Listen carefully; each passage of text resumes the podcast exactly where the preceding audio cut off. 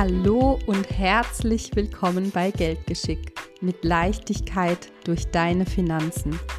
Dein Podcast, bei dem es um weitaus mehr geht als Geld. Mein Name ist Christina Mill. Ich bin Mama, Mentorin, Frau, aber vor allem bin ich ich. Ich wünsche dir viel Freude beim Zuhören.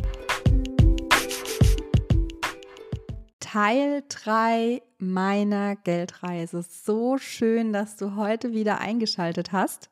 Die Idee, andere Frauen in Sachen Finanzen und ihrem Umgang mit Geld zu unterstützen, war also geboren, wenn dann nicht noch mein Arbeitgeber gewesen wäre. Wie ich in Teil 2 schon verraten habe, ist ja die Idee in meiner Elternzeit entstanden und der Übergang war etwas holpriger, wie ich es jetzt mal so beschreiben würde. Davon werde ich dir auf jeden Fall erzählen und vor allem Dingen, wie mich meine finanzielle Unabhängigkeit dadurch getragen hat. Und am Ende werde ich dir noch verraten, wie viel ich tatsächlich in den vergangenen zwei Jahren in mich selbst, in meine Weiterbildung investiert habe und warum ich heute definitiv nichts mehr alleine angehen würde. Das verrate ich dir am Ende. Also bleib unbedingt dran. Die Idee war also geboren und auf Instagram war ich ja auch schon ziemlich aktiv, weil mir das Thema einfach so viel Freude bereitet hat. Aber wie bekomme ich jetzt die Mission in die Welt? Bei Kolleginnen aus dem Direktvertrieb habe ich gesehen, wie krass die gewachsen sind innerhalb kürzester Zeit. Und genau da habe ich mal nachgehakt, weil das habe ich mir ja für mein Vorhaben auch gewünscht. Und was kam dabei raus? Ein Business Coach. Ich bin ja bei solchen Dingen tatsächlich immer sehr schnell in der Entscheidung, also war das für mich kein langes Überlegen und ich habe es einfach gemacht. Es waren bereits schon Frauen da, die ich kannte, also kann das ja auch nicht verkehrt sein. Und ich hatte mein allererstes Business Coaching krass. Erste Pläne wurden geschmiedet und ich konnte es erst mal sehen, was eigentlich in dieser Welt der Selbstständigkeit alles möglich ist. Es kamen sogar die ersten Gedanken auf, wie zum Beispiel, muss ich vielleicht nach der Elternzeit gar nicht mehr zurück in den Job? Aber dazu später mehr. Denn plötzlich hatte ich eine E-Mail melden Sie sich doch mal, Ihre Elternzeit geht zu Ende, damit wir über den Stundenumfang sprechen können. Stundenumfang? Ich habe mir gedacht, am liebsten gar nicht. Ich habe zu dem Zeitpunkt mit meinem Mann gesprochen und habe gesagt, ich habe die E-Mail bekommen. Was soll ich denn da jetzt sagen? Es war Juni und geplant war es, im November zurückzukommen oder im November war die Elternzeit vorbei. Und über den Stundenumfang hatte ich auch erstmal überhaupt gar keine Idee. Also habe ich auch einfach mal angerufen. Das Telefonat war für mich ein krasser Dämpfer, denn ich habe mir die Frage gestellt, warum eigentlich mit der Personalabteilung und nicht mit meiner Chefin, da ich die ganze Zeit mit ihr kommuniziert habe.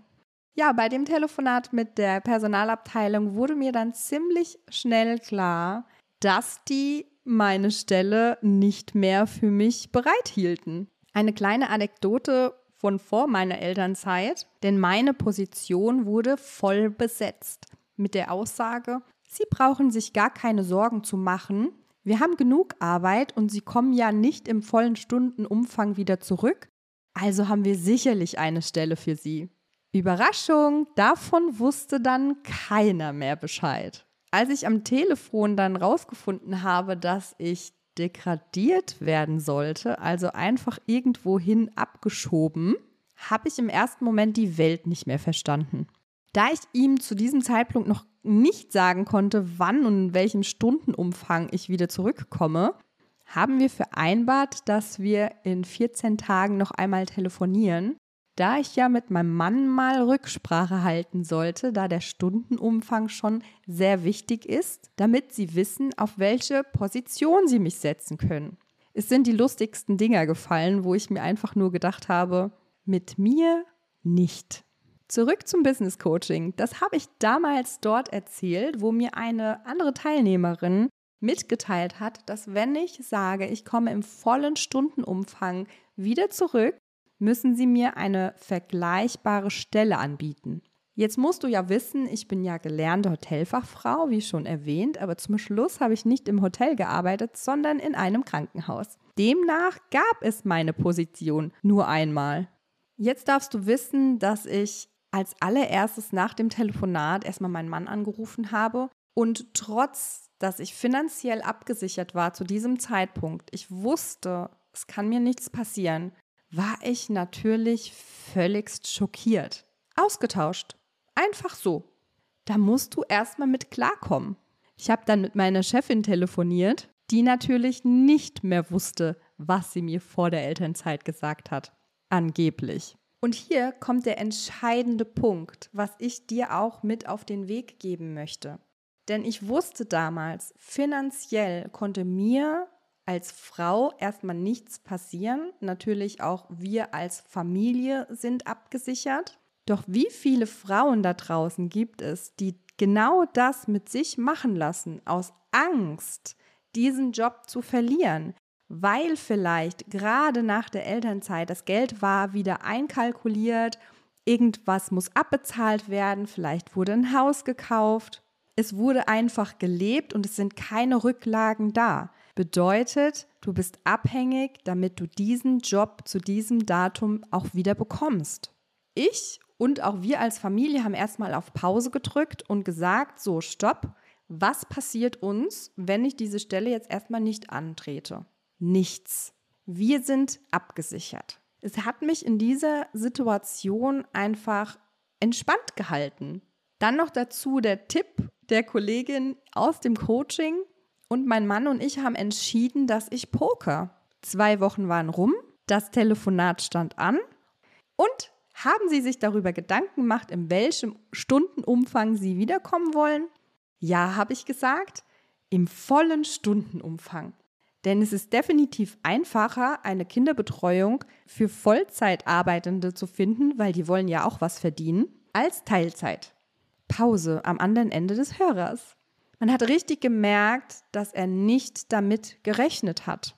Und über eine Stelle waren wir uns ja jetzt auch noch nicht einig.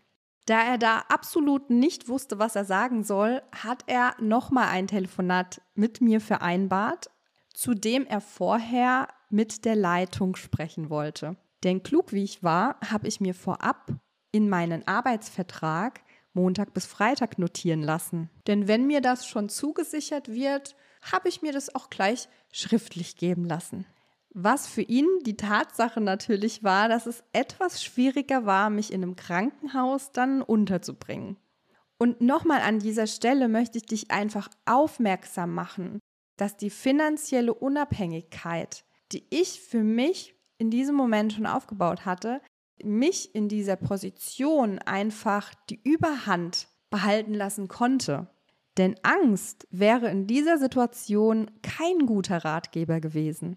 Bevor das Telefonat anstand, habe ich vorab schon mal eine E-Mail erhalten mit den Worten, wir haben keine Stelle für Sie und wir müssen uns mal über eine Abfindung unterhalten. Als das Telefonat dann anstand, hat er mich erstmal gefragt, wie ich mich fühle. Jetzt kann ich ja schlecht sagen, dass ich mich super fühle, da mein Arbeitgeber ja genau das gemacht hat, worauf ich hingepokert habe.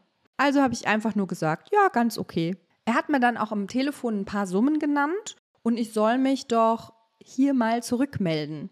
Eins kann ich dir schon mal verraten, ich habe mich bis heute nicht zurückgemeldet. Denn das rate ich dir auch von Herzen, alles über einen Anwalt laufen lassen. Profis, die sich mit solchen Situationen auskennen.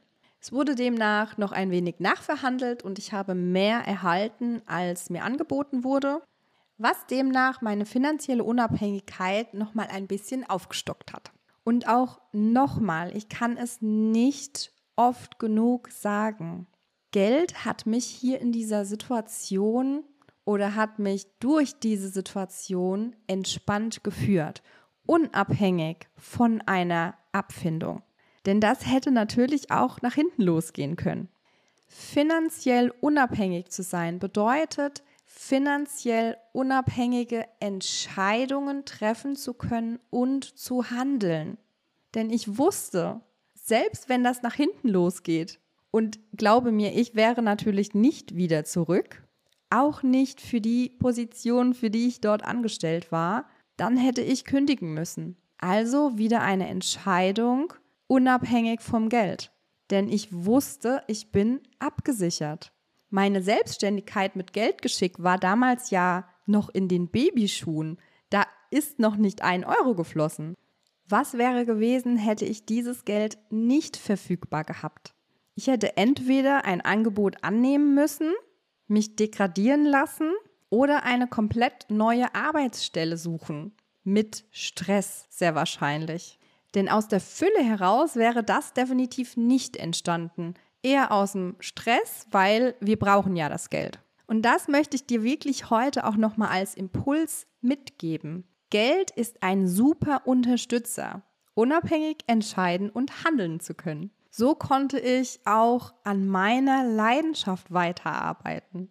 Ich konnte weiter mit Aktien handeln und dort mein Geld vermehren und gleichzeitig entspannt an meiner Mission arbeiten, das in die Welt zu tragen.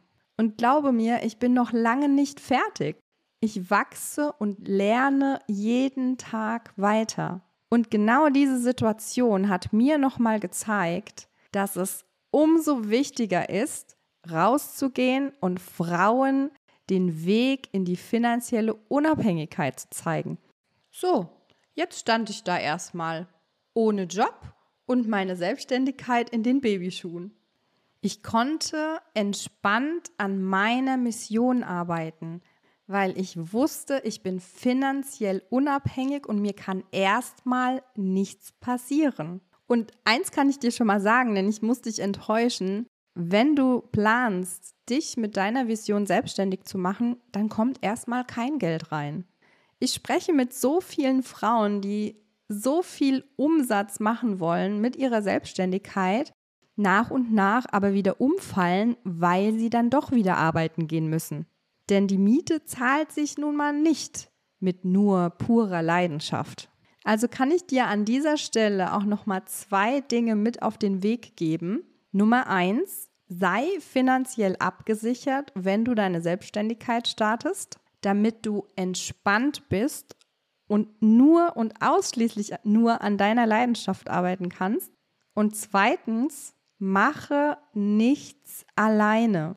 Ich bin so unfassbar dankbar heute, nach zwei Jahren oder fast zwei Jahren meiner Selbstständigkeit, dass ich das relativ schnell am Anfang verstanden habe und absolut nichts alleine gemacht habe. Die Investition in dich ist die wichtigste, denn das Wissen kann dir keiner mehr nehmen, egal wo du stehst. Sei es, wie ich die Selbstständigkeit weiter ausbaue, wie ich Kunden gewinne. Ich hatte keine Ahnung von Marketing. Ich bin gelernte Hotelfachfrau.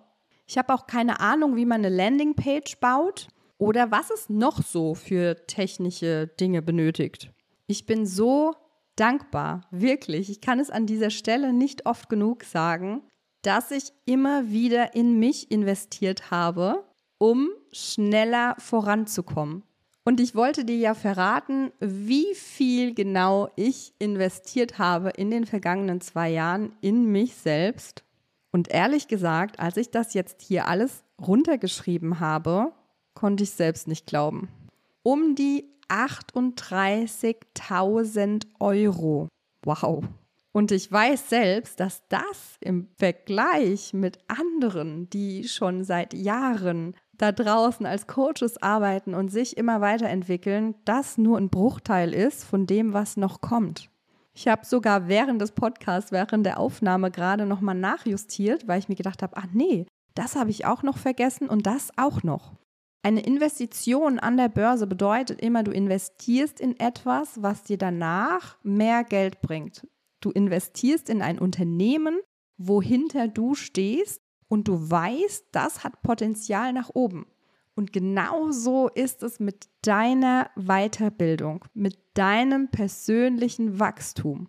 Du wirst auf deinem Weg sehen, was notwendig ist als nächstes, suchst dir jemand, der dich darin unterstützt, triffst eine Entscheidung und los geht's. Und glaub mir, am Anfang war das natürlich auch noch nicht im vollen Betrag da. Das gleiche ist wie an der Börse. Du machst Gewinne, verkaufst anteilig und investierst neu. So generierst du Wachstum. Nur, dass ich da nicht an der Börse investiert habe, sondern einfach in meine Weiterbildung. 38.000 Euro und ich bin mir sicher, ich habe bestimmt noch was vergessen. Und glaub mir, ja, es hat sehr oft gekribbelt und ja, es hat mir sehr oft Angst bereitet. Wachstum steht immer außerhalb deiner Komfortzone. Alles, was es bedarf, ist ein wenig Mut.